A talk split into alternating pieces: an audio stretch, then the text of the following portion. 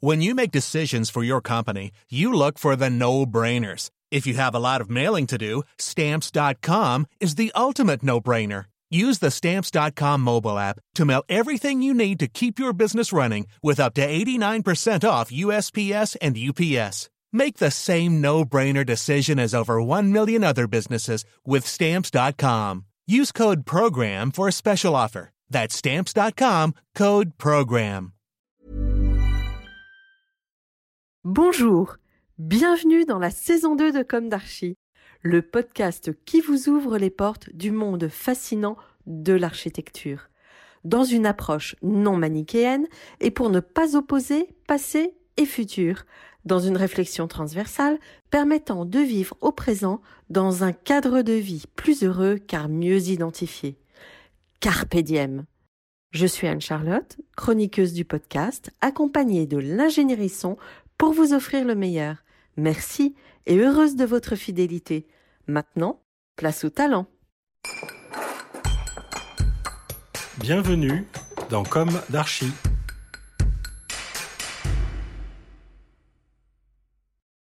Chers auditeurs, ravis de vous retrouver aujourd'hui en compagnie d'Alphonse Sartou. Bonjour Alphonse. Bonjour. Et bienvenue dans Comme d'Archie. Vous êtes architecte et à la tête de l'agence Sigu implantée à Montreuil. Vous avez fondé votre agence en 2003 avec plusieurs associés qui sont aujourd'hui Camille Bénard, Guillaume Renard et Julien Franc Walgreen. Vous étiez alors étudiant à l'école d'architecture de Paris-la-Villette quand vous avez fondé euh, cette agence. En 2012, vous avez reçu le fameux prix des albums des jeunes architectes et paysagistes, les AJAP. Vous avez débuté autour de l'idée du faire et avez progressivement introduit, je cite, une pratique transdisciplinaire au croisement de la pensée, de la fabrication et de la poésie. Approche instinctive, sensible, du lieu et de la matière, passion du détail, confrontation des échelles, vous permettent de penser des projets sur mesure, des projets où la matérialité compte beaucoup, des projets où les mécanismes fonctionnels sont vecteurs d'esthétique. Commençons par le début. Quel est votre parcours, votre jeunesse? Où s'est ancrée votre envie d'architecture, vos études? Et à la fin, pourrez-vous évoquer le parcours de vos associés, puisque vous vous êtes revendiqué comme un collectif, donc je pense que c'est important. Hmm. Euh, donc tout d'abord, on est sur le, Je Je pense que l'envie euh, d'architecture, elle est peut-être née très tôt, dans la période de l'enfance à la campagne. J'ai grandi en Creuse, un tout petit village où il y avait 10 habitants, au milieu de la forêt. Donc il n'y avait pas beaucoup d'architecture en soi. Mais en fait, on... c'est un pays assez particulier parce qu'en fait, il y a une, une, culture constructive. On parle souvent des maçons creusois qui sont montés à Paris pour tailler la pierre à l'époque d'Haussmann. Euh, et, là-bas, en fait, les, villages sont assez particuliers, comme on en trouve dans plein de campagnes, mais avec une, écriture assez, assez forte sur le travail de la pierre, du granit en l'occurrence. Et donc j'ai grandi dans une maison que mes parents avaient achetée euh, dans les années 70 et qu'ils ont retapé, et qui en fait a toujours été un chantier qui s'est jamais arrêté, qui est toujours pas fini. Je crois qu'il y a, peut-être de ça, en fait, dans la genèse d'envie, de, dans cette envie de faire de l'architecture peut-être de finir un jour? Pas forcément. Non, non, je crois que c'est faut juste continuer en fait. Mais je crois qu'en fait de cette période-là est née l'envie de d'imaginer l'architecture comme un mouvement perpétuel. Mhm. C'est-à-dire qu'il se, n'y a pas de finitude, on n'est pas pour euh, clore des choses, mais pour constamment les adapter. Et, euh, et ce sujet aujourd'hui de la, voilà, des granges, des gens qui quittent la ville, vont à la campagne, euh, est extrêmement d'actualité aujourd'hui. Euh, et, on se rend compte qu'en fait, ces bâtisses, euh, voilà, quelles que soient les périodes, ont su accueillir, que ce soit des, des animaux. euh, moi, ma chambre était dans la grange, voilà, où avant il y avait les tables, les vaches, les cochons, et puis mes parents ont étendu la maison comme dans plein de beaucoup de ces maisons en, en, Creuse où, les, où, elles étaient petites, en granit, avec des petites fenêtres, peu de lumière naturelle. Et la grange, en fait, était mmh. le en fait, un, un, très grand volume ouvert, disponible. Et donc, euh, voilà, fait, tout le monde a fait des extensions. Euh. Et vos parents, peut-être vous répondez ou pas, comme vous le souhaitez, Quels étaient leurs métiers? Ils venaient de la ville? Ils étaient originaires de la Creuse? Non, non, ils ont grandi en, région parisienne euh, et ont décidé en fait de, quitter Paris euh, et d'aller s'installer là-bas. Et ils ont pris cette maison avec, il y avait quasiment pas d'eau, il y avait l'électricité, chauffée au feu de bois. C'était très quasi primitif. Et donc voilà, je crois qu'il y, y, a ce rapport-là à, l'idée d'habiter, de comment habiter, qui s'est quand même pas mal euh, ancré, en fait, je crois, dans cette période-là. Et puis après, il y avait la forêt, les cabanes, évidemment, mais comme un terrain de jeu, en fait, euh, assez illimité. Enfin, aujourd'hui, voilà, je vis à Montreuil, mes enfants grandissent euh, dans la ville, la ville ou la campagne, il faut choisir. Vous avez l'occasion d'y retourner? Oui, oui, évidemment. Mm mais je, il y avait, il y avait cette idée de l'illimité aussi assez, assez forte quand on grandit là-bas. Parce qu'il n'y a pas de territoire, il y, a, des propriétés privées, mais en fait la forêt finalement appartient à tout le monde. Et quand on est enfant, c'est un terrain de jeu où il n'y a pas de, pas de barrière en fait. Et on peut se l'approprier. En fait, on, faisait des cabanes. Je vois, on a fait une cabane qui faisait peut-être 300 mètres carrés, je me rappelle. Après, il y, a plein de lieux, dans ce petit village comme ça, qui, qui, je pense, ont ancré une une, une manière d'habiter euh, d'habiter les espaces, de se les approprier. Euh, beaucoup de bâtiments abandonnés aussi. Je pense qu'ils ont donné un goût pour l'architecture, aussi l'envie de, d'habiter des, des, des, choses qui ont déjà une histoire, en fait. je crois que dans la manière dont on pratique l'architecture aujourd'hui, chez Sigu, c'est quelque chose d'assez assez présent, en fait. Déjà, regarder ce qui est là, pourquoi il est là, comment il a été fait, pourquoi il a été fait pour ensuite euh, travailler avec. Donc, euh, après, vous êtes rentré, euh, vous êtes monté à Paris pour faire vos études? Oui, oui. J'ai une grande sœur qui est montée à Paris avant moi et qui s'était lancée dans les arts appliqués. Donc j'ai eu l'occasion d'aller d'aller voir un peu visiter son école. Je pense que ça ça m'a donné des envies. donc j'ai passé le bac en Creuse, économique et social, rien à voir avec l'architecture. Euh, et puis voilà, il, a fallu euh, choisir une direction. Euh, et, je crois que l'idée de faire de l'architecture est arrivée un peu comme ça. C'était pas un truc mûri depuis, depuis longtemps. Euh, en termes de, de projets et d'études en fait. Après j'ai j'ai grandi à faire des, des, chantiers, des travaux pendant toute mon enfance, à, à, aider des amis de mes parents quand ils retapaient des maisons. Donc c'était quand même le sujet de la construction, retaper des maisons était, extrêmement présent. Donc au final c'est venu un peu comme ça, mais c'était une évidence assez, assez rapide, comme une espèce de, voilà, de, poursuite finalement de ce que j'avais exploré pendant l'enfance. Mais j'ai décidé de faire de l'architecture intérieure d'abord. Donc c'était voilà, j'ai postulé pour pas mal d'écoles d'architecture parisiennes et j'ai postulé euh, aussi à l'école Boulle en archi intérieur et j'ai été pris. Donc j'ai fait un BTS euh, là-bas pendant, j'ai fait trois ans, une année de mise à niveau et, euh, deux années de BTS et ensuite j'ai rejoint l'école d'architecture de Paris-La Villette pour continuer le cursus jusqu'au jusqu'au diplôme. Et c'est là que j'ai rencontré en fait mes, associés à l'époque. D'accord. Donc, en récapitulant, euh, vous étiez confronté à la matière durant toute votre enfance et après vous intégrez l'école Boulle où il est question aussi de matière. C'est euh, important. la présence des ateliers c'est est quelque chose d'important là-bas. Sauf que la, réalité, c'est quand on étudie l'architecture intérieure à l'école Boulle, euh, on ne va pas dans les ateliers. Ah, C'est dommage. Alors il y a des stages d'organiser, on fait une journée de, sensibilisation, on visite les ateliers.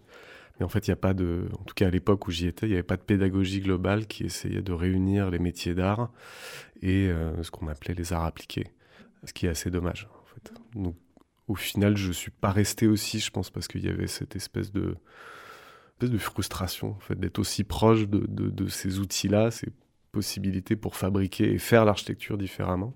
Mais vous avez eu votre BTS J'ai eu mon BTS. Donc vous avez la double, vous êtes archi d'intérieur? Oui, oui enfin, j'ai pas, le diplôme supérieur. Euh, oui, qui vous permet de l'exercer en temps d'accord. Mais, l'architecture d'intérieur n'est pas réglementée. Donc oui, voilà. Puis vous êtes architecte. Non, et en fait, en, arrivant à la Villette, c'était euh, un autre monde, euh, où l'école Boulle est, une école très, euh, très structurée, très bienveillante, où on est des petites classes. J'ai appris plein de choses, et puis en fait, arriver à la Villette, c'était une espèce de, de, ouais, de, de, terrain de jeu énorme, mais il n'y avait plus de cadre. on pouvait faire ce qu'on voulait, on pouvait ne, pas aller à l'école. Voilà. Et, en fait, ça m'a donné pas mal d'air, je pense, pour se poser des questions un peu plus fondamentales sur comment pratiquer ce métier. Et puis en fait, dès la deuxième année, c'est là où j'ai rencontré mes associés. Vous êtes entendu tout de suite? Non, Enfin, si, on s'est entendu tout de suite. Ça s'est pas monté. Euh, donc, euh, au début, on était, on était six. Moi, je suis arrivé peut-être un an après. Donc, il y a eu déjà quatre, euh, quatre associés qui, qui ont monté la structure. Moi, j'ai rejoint un an après. ça s'est monté, en fait, par des opportunités de projets très concrets via, via des contacts, euh, des gens qui nous ont proposé des, des aménagements intérieurs, des, projets de, de, bureaux, de rénovation d'appartements. Euh, donc assez vite, on a monté une structure, en fait, qui était une SARL de menuiserie à l'époque. Qui avait un vrai sujet, étant encore étudiant, de se dire comment, en tant qu'étudiant, je peux monter une société d'architecture. Donc on a compris que c'était, on n'avait pas le droit. Et en fait, la menuiserie a été euh, un vecteur, ou en tout cas une raison sociale, pour parler euh, juridiquement, de, ce point-là, qui nous permettait à la fois de, dessiner, de faire des études, et de fabriquer. Parce qu'en fait, le, générateur, en tout cas, du, projet de Sigus, a été de, fabriquer les choses, euh, qui était quelque chose qui était complètement absent de l'école. Oui, finalement, vous avez vous-même créé vos travaux pratiques. C'est ça. C'est incroyable. À la fois à l'école Boulle, il y avait des outils qui étaient là et on aurait pu pratiquer euh, ou apprendre l'architecture par ces outils-là. Mais voilà, ils n'étaient pas accessibles. À la Villette, ils étaient, je veux dire, quasi inexistants parce que pas de moyens. Et, euh, Alors, il y avait un atelier maquette, mais tout petit, où on faisait des maquettes, on faisait pas des, choses échelle 1. Et puis, il y avait un prof à l'école euh, de la Villette qui s'appelait Xavier Juillot, qui lui faisait travailler ses élèves à l'échelle 1 et, faisait des expérimentations hors les murs et en fait qui nous fascinait pas mal. Donc il y a deux de mes associés qui ont fait leur diplôme avec lui, qui sont allés voilà, jusqu'au bout de l'expérimentation. À l'époque où on était à la Villette, il y avait aussi tout le collectif Existe qui venait de passer euh, son diplôme ils avaient fabriqué une structure euh, en dehors de l'école. En fait, ils étaient allés sur le bord du canal de la Villette, juste à, l'entrée du parc, et ils avaient fabriqué une, structure qu'ils avaient habitée, comme ils ont déployé plus tard dans, beaucoup de leurs projets.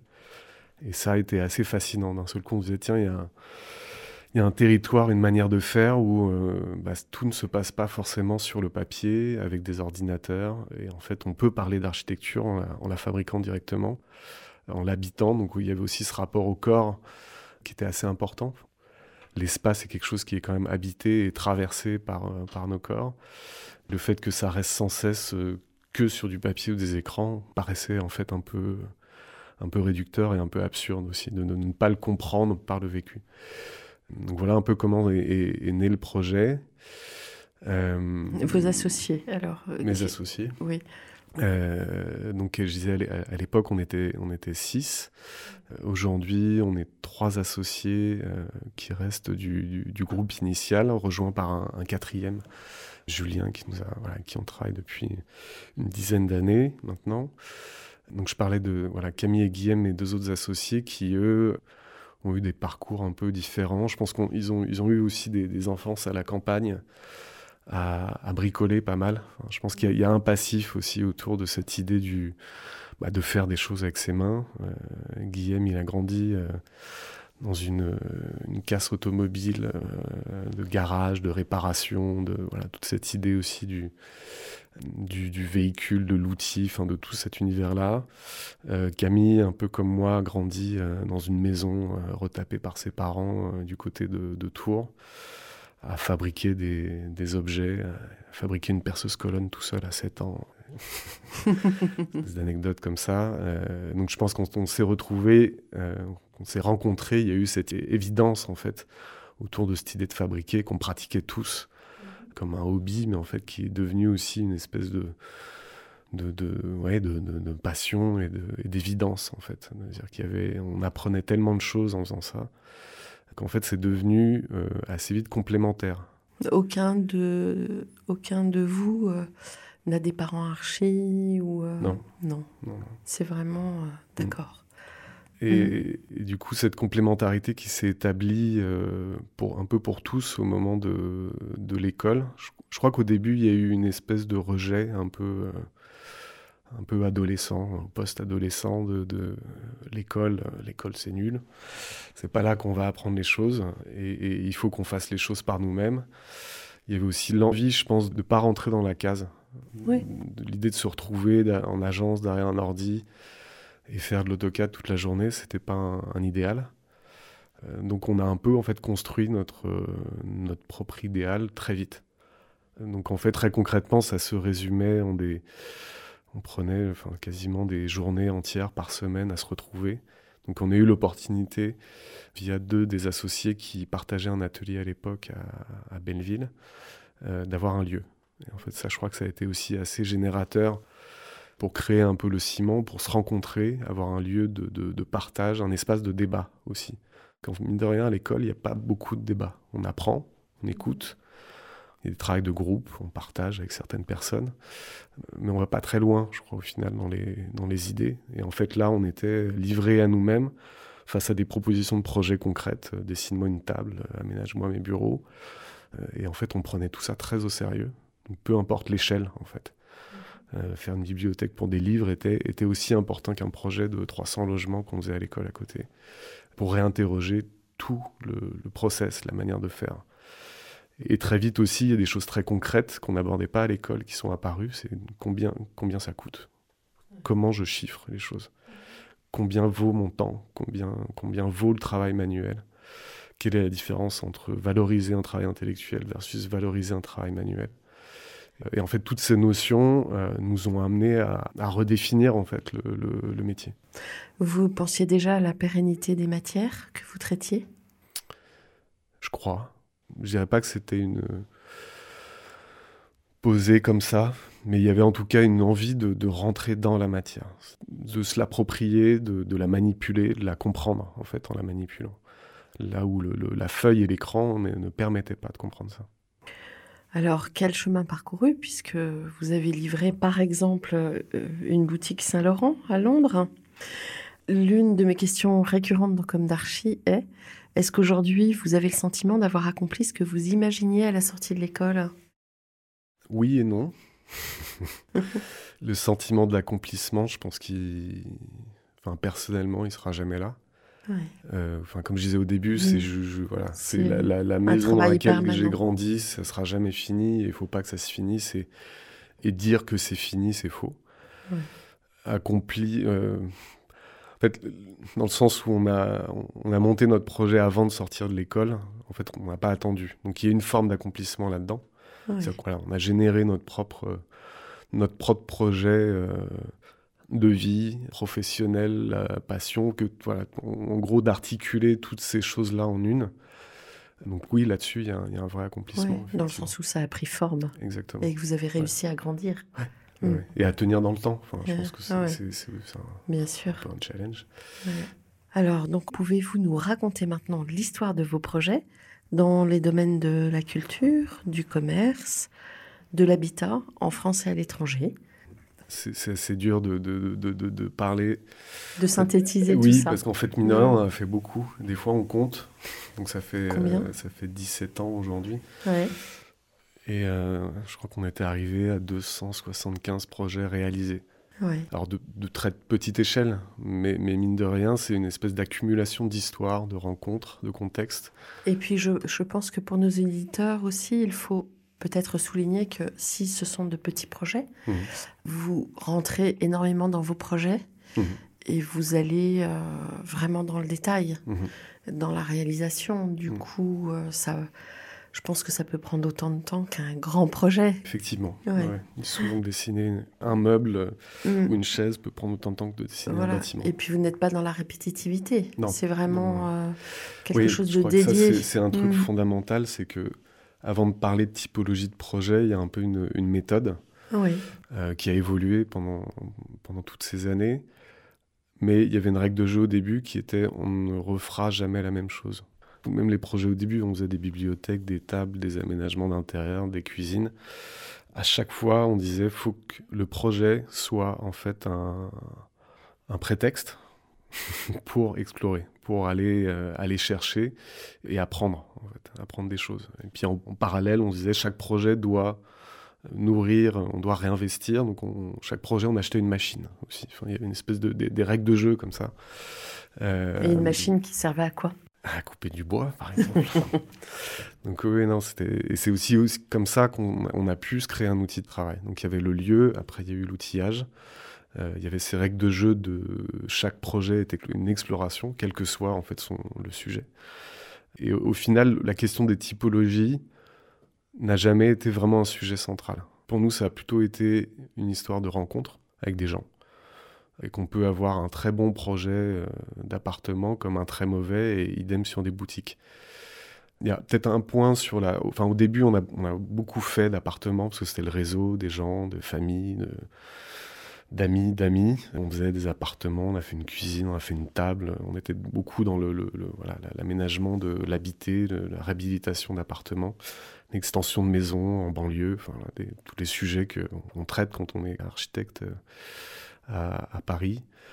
Après, il y a eu, euh, il, y a, eu un peu des, déclencheurs qui ont fait qu'on a aujourd'hui on fait beaucoup de boutiques. Mais vous aviez un premier client, euh, il me semble, pour les boutiques? Alors, comment on a fait des boutiques? Comment on y est arrivé? Parce qu'en fait, ce que je voulais dire, c'est qu'on a, ça n'a jamais été un souhait, une stratégie concrète de dire on va faire des boutiques, on va devenir architecte, mm. architecte de boutique. La manière dont c'est arrivé, c'est qu'on a, on a dessiné une table pour un appartement, pour une amie d'amis qui faisait des jeans.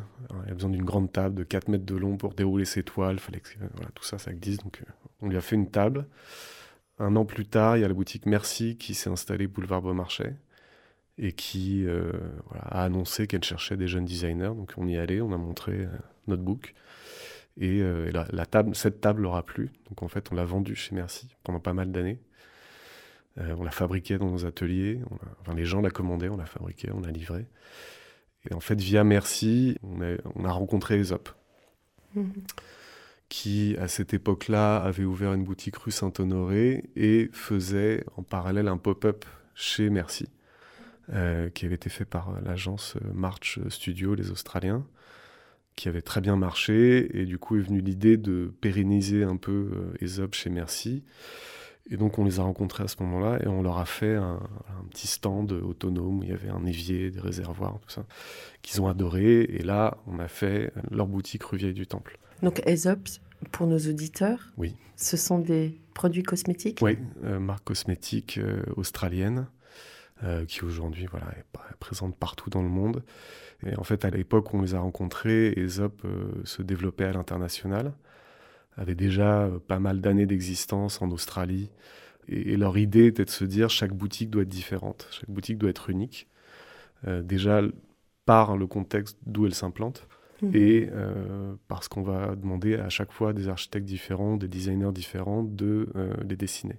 Différents, mais vous en avez fait 13, je crois. Oui, enfin, aujourd'hui, ils en ont, je ne compte plus. Oui. Donc, c'est une, toute petite, ah toute petite portion. D'accord.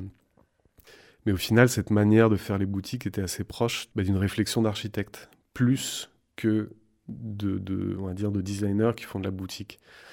Il y a un dépouillement, ça? Il y a un dépouillement, mais en fait, il y a déjà une attention au contexte. C'est-à-dire quand ils choisissent un endroit, c'est très très précis.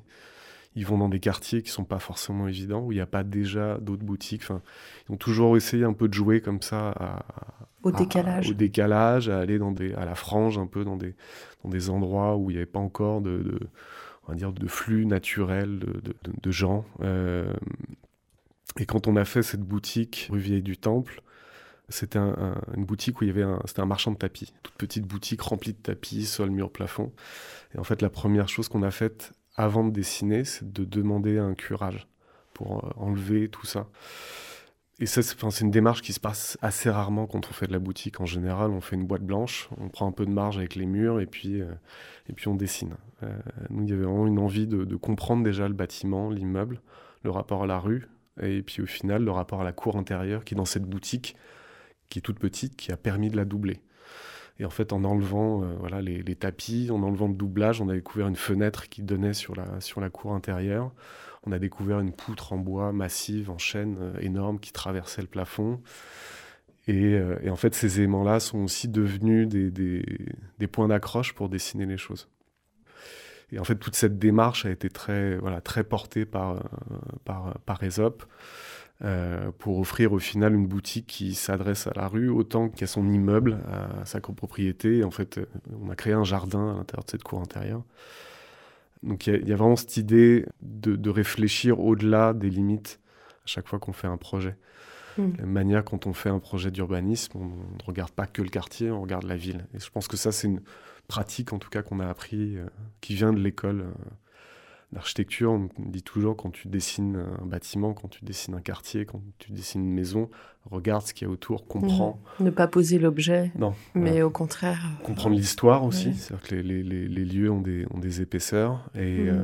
et de s'insérer là-dedans et, et, de tisser avec. Et je pense qu'à cette époque-là, en fait, quand on a fait cette boutique et ce que Aesop faisait avec chacune de ses boutiques allait complètement à l'encontre de la culture euh, du, du, retail né des années 90 avec ses architectures iconiques euh, génériques. C'était la même euh, du, dans le monde entier, qu'on soit à Paris, New York, Tokyo. C'était exactement la même réponse qui s'adaptait un peu au, au coq mais où il n'y a pas du tout de réflexion sensible sur les villes, les lieux, les habitants, les cultures locales. Et je pense qu'aujourd'hui, c'est une évidence. Oui, je crois que ça a beaucoup changé de toute façon. Dans le... mais à cette époque-là, ils, étaient, ils étaient précurseurs, donc on s'est un peu voilà, allé dans, dans, le retail avec cette approche-là. Je pense que nous, ça, nous a, ça a fait que c'est devenu un sujet qui était cohérent avec euh, notre manière de pratiquer les choses et que c'était un nouveau terrain de jeu hmm. exploratoire. On avait en fait aussi des possibilités en termes de budget, bah, très clairement qu'on n'avait pas quand on bosse pour des particuliers et qui nous a permis en fait aussi de, de développer beaucoup de,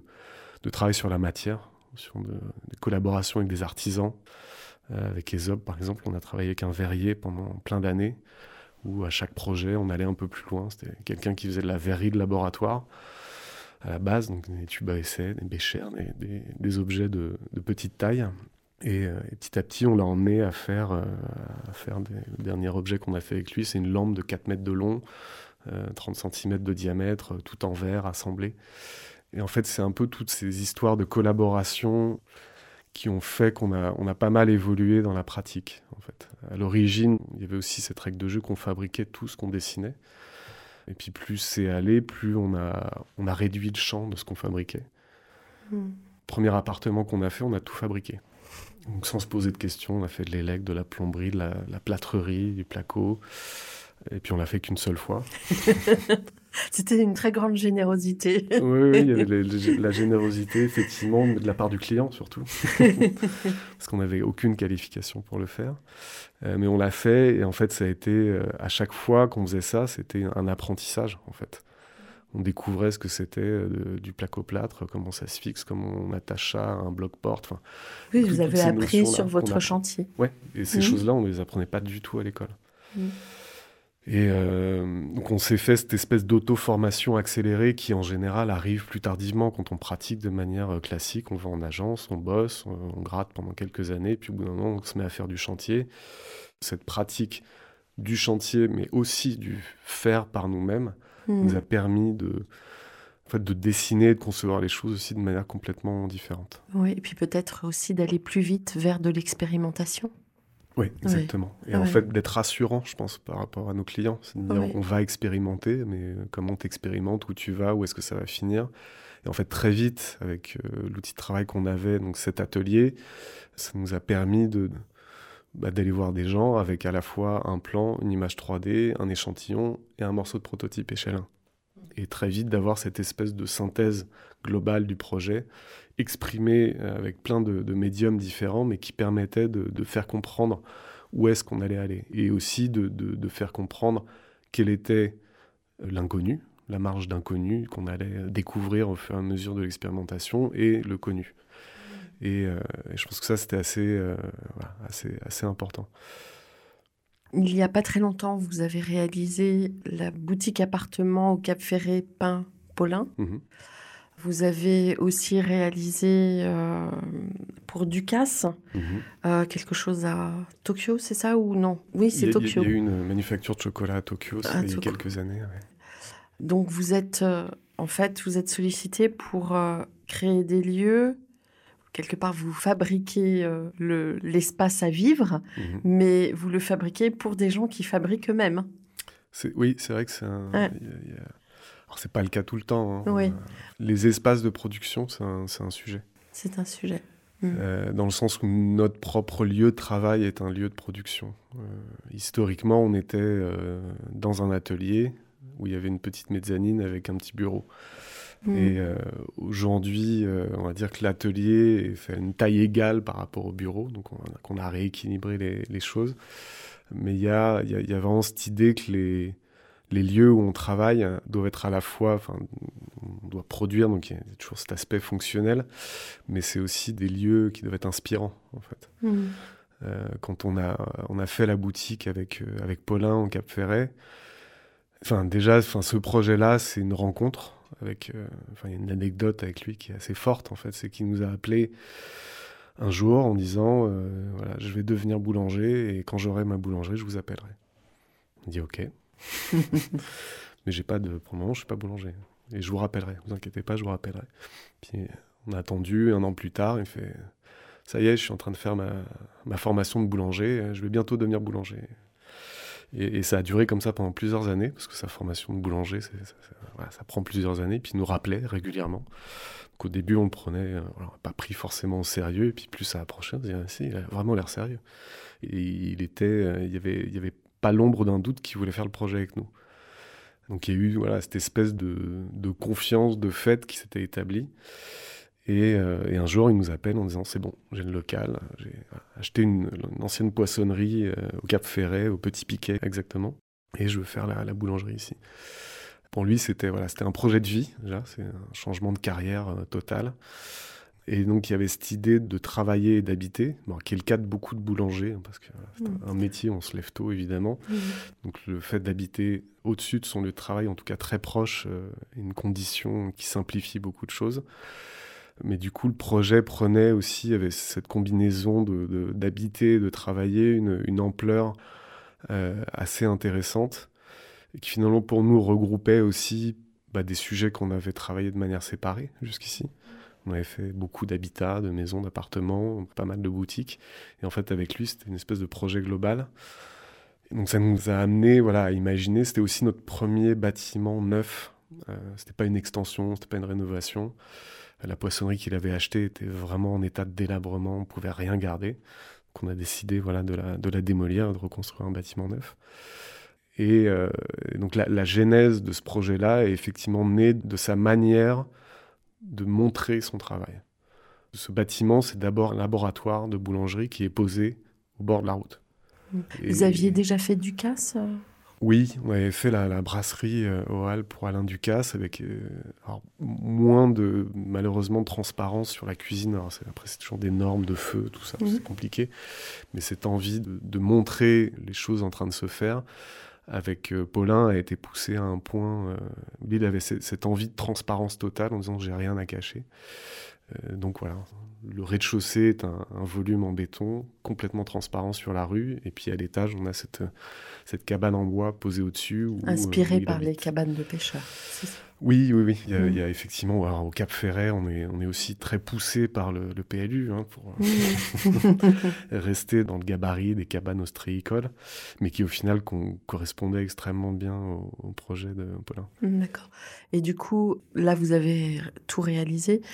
Euh, je sais que vous avez une envie aussi d'aller vers des projets un petit peu plus euh, mm-hmm. architecturaux. Hein, et vous avez répondu à des concours. Oui. oui voilà. Donc, euh, c'est peut-être un appel. Est-ce que vous avez des choses dans vos cartons ou en gestation de plus grande d'architecture, plus importante en termes de mètres carrés, on va dire? On est en train, en fait, de déménager nos, locaux. Et on a décidé de faire le pari d'acheter une parcelle et de construire notre propre lieu de, de travail. Un démonstrateur. Voilà. Mmh. Euh, donc ça, c'est euh, voilà, pour nous, c'est un peu une espèce d'aboutissement, je dirais. Si peut-être s'il y a une forme d'accomplissement dans ce projet, il n'est pas, il est pas fini. Hein. Mais je pense que c'est aussi une, voilà, une envie de, de synthèse euh, de tout ce qu'on a fait jusqu'ici et d'ouverture vers effectivement l'échelle davantage architecturale. donc c'est un peu un projet, un projet charnière pour nous. Collectif, donc vous le faites Ouais. avec euh, les associés Bien sûr. et vos équipes. Vous êtes combien Euh, Aujourd'hui, on est 25. Et, et donc, ce projet pour nous, c'est vraiment l'occasion de voilà, créer une espèce de lieu, déjà qui soit pas que un lieu de travail. Je pense que le, le projet de Paulin, de, de- aussi révélateur de ça, c'est-à-dire la, la, la cohabitation des programmes est quelque chose qui, je pense, fait vivre les, les bâtiments. Euh, La question des rythmes auxquels euh, on active les lieux. euh, il y a l'idée effectivement aujourd'hui d'aller euh, faire un, un programme de donc une partie de logement dans le futur euh, bureau, pas forcément pour euh, loger euh, les associés ou des gens de l'équipe, mais plutôt loger d'autres personnes. Mm. Il y aurait un étage dédié donc à, à toute la partie atelier, fabrication, prototypage qu'on a aujourd'hui qui est très réduit. Donc là, on lui donnera une, autre ampleur beaucoup plus importante. Euh, tout un plateau de bureaux et euh, il y a une petite maison sur le, terrain qu'on garde, ou qui est déjà un logement qu'on garderait aussi en logement. Donc il y aurait deux logements sur la parcelle. Et un troisième élément qui serait plutôt de l'ordre du commerce. Donc, il y avait l'idée de faire un restaurant, donc plutôt aujourd'hui en train de transformer autour d'un un commerce de proximité, pour aussi euh, se dire qu'on fait un projet pour nous, mais aussi pour un quartier. Donc c'est à Montreuil, c'est à côté des, locaux qu'on a actuellement.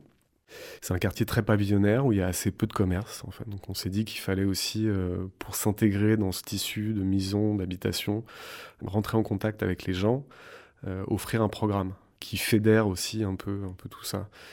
Il y a une question d'échelle, donc c'est un bâtiment assez grand, on va avoir au total à peu près euh, 800 mètres carrés. Alors pas tout pour nous évidemment, donc il y a des, voilà, des parties de logement, il y aurait un grand jardin, euh, quasiment euh, 800 mètres carrés. Le, bâtiment va être assez imposant, donc il y avait aussi l'idée de ne pas arriver et de poser notre gros bâtiment et puis on fait nos, nos- nos- nos histoires à l'intérieur, mais c'était de, de se dire en en détachant symboliquement un morceau et en donnant un programme qui s'adresse à tout le monde, de rendre plus bienveillant ce projet. D'accord. Euh, Vous avez travaillé vous-même le modèle économique? Et, euh, et vous avez des appels à lancer ou non? Non, non, je crois qu'il y, a- Ouais. y une, il y a une envie d'indépendance sur, euh, Ouais. sur ce projet-là, Mhm. qui est un challenge, hein, évidemment, quand on Mhm. est voilà, une, une agence d'architecture à, à financer un projet comme ça. Euh, mais euh, on a envie que ça soit expérimental. Donc, De garder la emmener- maîtrise de tout. Oui, voilà. Il y a em- emmener euh, des gens dans l'expérimental, c'est jamais évident, surtout quand c'est des investisseurs. Oh oui. Donc il y a effectivement cette envie de, de pousser au maximum euh, ce projet de, de manière indépendante, d'en faire un démonstrateur évidemment, pour aussi euh, démontrer une, de quelle manière on, on a envie de faire l'architecture. En fait. Mhm. Et finalement aujourd'hui on a, on a rencontré euh, malheureusement très rarement en fait, dans la commande. Donc je pense que voilà, Paulin, c'est un moment, euh, une commande précise qui a généré un projet idéal parce que c'est on a tout dessiné de la de l'architecture euh, jusque à la poignée de porte de, sa chambre. Et c'est comme ça qu'en fait on a envie de faire les projets, évidemment. Sauf que c'est pas forcément à la portée de tout le monde. Oui, parce que ça se fait sur un temps long, Oui, avec une un très grande honnêteté. Ouais. Et après, c'était toujours aussi des, des histoires de, de budget, euh, évidemment. Euh, donc voilà, un peu, c'est l'idée de ce projet. Et euh, pour nous aussi, c'est de pouvoir déployer euh, tout le travail qu'on fait aujourd'hui à l'atelier. Peut-être le, le sujet du lieu de travail de l'atelier, il est assez intéressant, enfin, historiquement parlant, la manière dont il a évolué. À la base, donc, on, était, on, a, on a loué un atelier euh, dans lequel on avait un petit bureau. Ensuite, on a, on a déménagé dans les locaux dans lesquels on est à Montreuil, où tout était ouvert et on travaillait dans l'atelier, on avait des ordis plein de poussière. et puis, euh, voilà, il y a un moment, on a, on a dit de dissocier euh, physiquement un peu les choses pour euh, avoir moins le bruit des machines à bois dans les oreilles, moins de poussière partout. Il y a eu une époque où on a monté même un atelier à la campagne. C'est à l'époque où on était chez Merci, on fabriquait euh, tout le mobilier. On s'est dit qu'on allait développer une unité de production de mobilier, qui était une, une erreur. Parce qu'en fait, ça nous... on s'était, via cet outil de travail, finalement, se dessinait une espèce de d'envie de d'auto-éditer, enfin éditer et produire nos propres collections de mobilier. Mais en fait, on, on se doutait pas de tout ce qui allait avec. Des process, de la, de la, gestion. Gestion, emballage et SAV. Enfin, la, mm. chaîne est, la chaîne est longue quand on se lance mm. là-dedans. Et en fait, aucun de nous n'avait fondamentalement envie de, faire ça. Mm. Donc, à un moment, on s'est dit soit voilà, on embauche quelqu'un et, on crée une, espèce de petite usine indépendante et puis on va trouver des magasins de par le monde pour vendre euh, nos mobiliers soit on replie et, on essaie de se concentrer sur finalement ce qui fait l'intérêt central pour nous dans la question de, fabriquer. Hmm. Et en fait, après toutes ces années-là, l'idée n'est pas dans le fait juste de fabriquer, l'idée est dans le, le fait d'utiliser ça comme un outil de conception. Euh, le fait de fabriquer n'est pas une finalité, c'est ça que je veux dire. Et, en fait, pour nous, le plus important, c'est de mettre au même niveau la feuille de papier, le crayon, l'ordinateur et l'atelier, comme mmh. des outils travail d'exploration, de conception et d'expression d'une architecture potentielle. Alors, le développement durable est rentré forcément mmh. euh, dans votre propos mmh. et ça s'intensifie, je crois, d'après ce que j'ai compris. vous travaillez avec euh, des entreprises qui s'occupent de recyclage ou vous vous en. Alors comment On s'en charge nous-mêmes. Vous vous en chargez.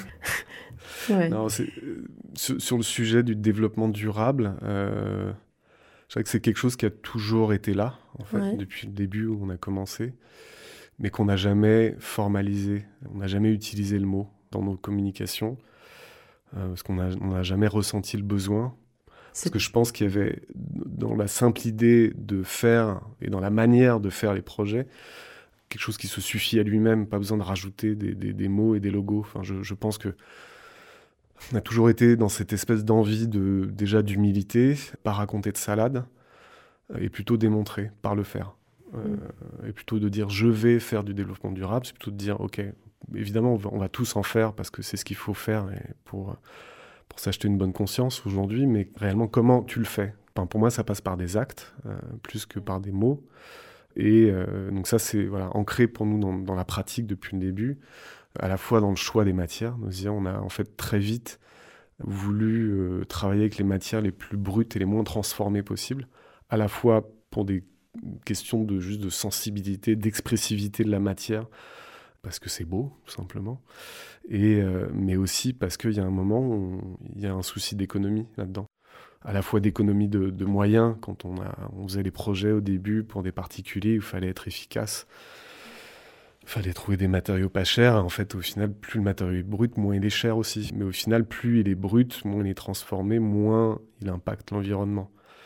Donc il y a eu aussi toute cette compréhension de la chaîne de transformation des matériaux qui était euh, hyper structurante pour nous et qui fait qu'aujourd'hui, recycler un matériau, réemployer un matériau, c'est une évidence qu'on pratique. Après, on ne s'est jamais empêché euh, d'aller utiliser euh, des matériaux neufs, évidemment, euh, des choses difficilement recyclables.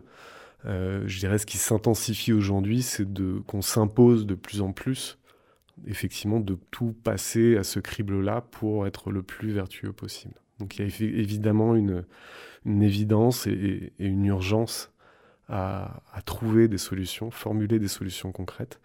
Euh, donc c'est ce qu'on fait depuis 2-3 euh, ans en, fabriquant nos propres matériaux, en travaillant sur la question du déchet. Qu'est-ce qu'on fait de nos déchets? Sur la question euh, du, réemploi, de la démontabilité, par des, des, réflexions sur des assemblages. Et tout ça, effectivement, est, est, au cœur en fait de la recherche et du travail d'expérimentation aujourd'hui. On a toujours expérimenté. Aujourd'hui, je dirais que l'on le, concentre, en tout cas depuis euh, une année, euh, sur cette question du matériau, parce qu'en fait, c'est effectivement là où, euh, beaucoup de choses se concrétisent, se génèrent, enfin l'impact carbone de, tous nos bâtiments. Et en particulier, donc, on mène un projet dans le cadre de FAIR, donc, qui est le programme lancé par la mairie de Paris et le pavillon de l'Arsenal. On était lauréat en 2019. Donc là, ça fait un an qu'on bosse sur le développement d'un matériau de sol à base de plâtre et de euh, déchets issus de la déconstruction. Donc ça, très concrètement, c'est un, projet qui a été généré dans le cadre de nos futurs euh, locaux, où il y a deux maisons existantes. On en garde une, mais il y en a une qu'on démolit pour gagner un grand jardin, parce qu'elle est difficilement exploitable. Mais on s'est donné comme règle de jeu de ne, pas sortir de déchets de la parcelle, d'essayer au maximum de les digérer in situ. Donc c'est né comme ça cette idée de se dire on est dans un donc on est dans un bâtiment en bois sur l'extension principale, on garde la petite maison qui existe, fait une grande extension en bois sur trois niveaux. Euh, et on s'est dit, quand on fait des structures bois, des, des, des, sujets d'acoustique, le bois vibre beaucoup, donc il faut lui ramener de la masse. Et au final, on s'est dit, bah, la masse, elle est, elle est, ici, elle est déjà sur le site dans cette maison, donc on va, la, on va la concasser, on va la broyer et on va la réinjecter à l'intérieur de ce bâtiment et en faisant tout ça euh, sur le site. Donc j'ai généré le moins de, de, aussi de transport, de stockage de déchets, parce que ça c'est des, des, gros sujets. Arrêter aussi de ponctionner euh, des ressources en sable euh, qui s'épuisent et générer notre propre granulat en fait à partir de ces démolitions. Et l'idée d'amener le plâtre à la place du ciment en fait dans les sols. Il faut savoir que c'est un matériau qui prend beaucoup moins d'énergie en fait à, à cuire que le, ciment. Et que historiquement, en fait, euh, avant qu'il y ait du ciment, beaucoup de sols étaient faits effectivement en plâtre. Donc il y a aussi cette idée, euh, on n'est pas en train de réinventer euh, l'eau chaude, le, plâtre a toujours existé. Simplement, cet usage-là du plâtre dans les sols est quelque chose qui a complètement disparu et qu'on a aujourd'hui beaucoup remplacé par le ciment. Et ça, c'est quelque chose qui nous intéresse aussi, c'est d'aller juste réexplorer quelque chose qui a existé et qu'on pourrait réactiver. Donc il y a des filières qui existent encore, mais qui sont marginales. Euh, qui sont, c'est un produit qui est appliqué dans des monuments historiques par une poignée d'artisans. Nous, l'idée là, c'est de se dire est-ce qu'on est aujourd'hui capable de le réintégrer dans des projets plus, euh, plus contemporains, euh, mmh. standards aussi, d'architecture. Donc l'idée de se dire nos, nos bureaux seront le, le, le démonstrateur, le démonstrateur de ce, de ce matériau-là. D'accord. Alors, Comment voyez-vous le futur? Et pour finir, quels conseils donneriez-vous aux étudiants en architecture aujourd'hui? Euh, Le futur. Peut-être que le futur pour vous, ou de manière plus globale, je hmm. je sais pas, vous avez par moment certainement des idées qui vous traversent? Je, ouais, je vais peut-être formuler une réponse très, très pragmatique. Enfin, parler du futur aujourd'hui, c'est tout est tellement incertain que c'est un peu oui. un peu compliqué. Euh, pour ramener ça, je pense au sujet de l'architecture et de, pratiquer l'architecture. Je pense qu'on est convaincu en fait de la, manière dont on a voulu la pratiquer et dont on la pratique depuis toutes ces années. C'est quelque chose qui fait de plus en plus sens et que c'est de plus en plus évident qu'il faut en fait mettre tout le monde autour de la table. Quand je disais tout à l'heure aujourd'hui, notre manière de les outils qu'on utilise pour euh, projeter l'architecture sont autant dans la, projection, euh, on va dire, euh, immatérielle, conceptuelle, via tous les outils numériques, le BIM, tout ça, mais je pense que la question du, matériau, de la fabrication, de la mise en œuvre, des filières, est en train de devenir aussi important. Et sauf que le métier n'est pas structuré aujourd'hui pour permettre ça. Donc il y a plein de gens en ce moment qui mettent une énergie folle à structurer ces filières, à faire en sorte que euh, tout ça devienne, euh, devienne fluide. On fait des projets avec des, bureaux d'études environnement qui, inventent un métier quasiment pour que toutes ces choses-là soient possibles et, se réintègrent euh, dès la conception. Nous, il y a toujours un, truc contre lequel on a, on s'est pas, on pas battu contre, mais on est allé à l'encontre finalement de la loi MOP. Donc c'est un vrai sujet qui est assez passionnant, mais qui est... Euh, en même temps, euh, les... beaucoup d'architectes regrettent cette... Euh, en fait, nous, la, manière dont on a pratiqué à, la, petite échelle, on a deux structures. On a une structure de menuiserie, une structure d'architecture. Notre structure d'architecture a du coup des, des, intérêts dans la structure de menuiserie, chose qu'on a dû du coup déclarer à l'ordre des architectes parce que est censé ne pas avoir d'intérêt dans des structures liées au secteur du bâtiment. Euh, donc potentiellement, on peut, dans un appel d'offres, effectivement, ne, pas répondre à, un appel d'offres dans lequel on aurait assuré la conception, ce qui est enfin, complètement normal d'un point de vue de la, concurrence, mais cette dissociation, euh, je pense, des, des, structures et du métier fait qu'aujourd'hui, mettre autour de la table une entreprise euh, dès le début, comme un partenaire, comme euh, une personne pour établir un, dialogue potentiel et émettre des solutions concrètes très vite, c'est compliqué. Donc il y a évidemment ce sujet de la, mise en concurrence, mais au final, il y, a ce sujet des savoir-faire. Hmm. On a le sentiment qu'il y a une, mais, enfin, une, espèce de mécanisation du, de la dissociation de je dessine et ensuite je fabrique, euh, et que cette dissociation-là, en fait, nous fait perdre énormément de temps, d'énergie et, d'impossibilité en fait de, de, formuler des réponses qui soient très très concrètes. Donc on a souvent dit oui mais si on met les entreprises trop tôt autour de la table, on va s'empêcher de créer, on va s'empêcher de penser, on va s'empêcher de d'inventer. Et, en fait, nous, l'expérience qu'on a eue, c'est que c'est tout le contraire. En fait, ça nous a permis de découvrir des territoires, des manières de, faire les choses qui étaient beaucoup plus riches, beaucoup plus euh, renseignées, en fait, euh, précises, généreuses, qu'en les dissociant et en pensant que moi, seul architecte, euh, derrière mon petit ordinateur, je vais, je vais inventer des, choses. Finalement, le conseil que vous donneriez aux étudiants, c'est peut-être justement d'aller se confronter à la matière. Et je pense qu'ils l'ont compris, en fait. Dans les écoles aujourd'hui. Ouais, nous, on reçoit plein, voilà, toutes les candidatures qu'on reçoit, des, des gens qui font des mémoires, des recherches, des thèses, euh, avec qui on discute euh, régulièrement. C'est là. Il a pas de. Mm. Voilà.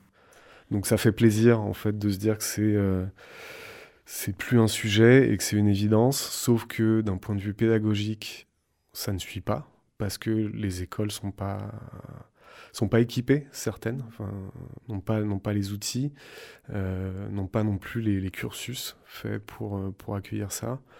Et, je pense que la pratique du métier ne permet pas ça non plus. Et que si, je pense que si on n'avait pas monté notre propre structure, on n'aurait jamais pratiqué l'architecture comme ça. Et en mmh. fait, on a monté une structure à l'image du projet qu'on voulait faire, et pas l'inverse. Et je pense mmh. qu'aujourd'hui, ça, c'est un... C'est rare c'est un vrai sujet, en fait, le, sujet de comment on pratique l'architecture et euh, comment les, finalement les formes juridiques par lesquelles on la pratique nous permet cette, euh, cette articulation. cette articulation et de s'accorder à notre projet. Et voilà. Un mot de la fin, je pense. Euh, non, c'est que, que je pense qu'il faut, il faut continuer et que je pense qu'il y a plein d'énergies qui sont qui sont là, qui se, qui se dessinent et, il faut juste euh, continuer à pousser. Pour que ça prenne sens, quoi. Et, je suis convaincu que ça, ça va arriver. Ben, merci beaucoup d'être euh, venu euh, témoigner d'un com d'archi. Je tenais à vous recevoir parce que j'avais repéré votre travail déjà depuis longtemps et je trouvais ça très intéressant justement de voir s'exprimer des choses extrêmement simples de la vie de tous les jours, euh, confrontées euh, à des marques, euh, à, du luxe, à, du, mmh. à de l'excellence. Et en effet, je pense que c'est une, une belle voie. Voilà, bravo pour tout votre travail. Et puis, à bientôt. Merci. Au revoir.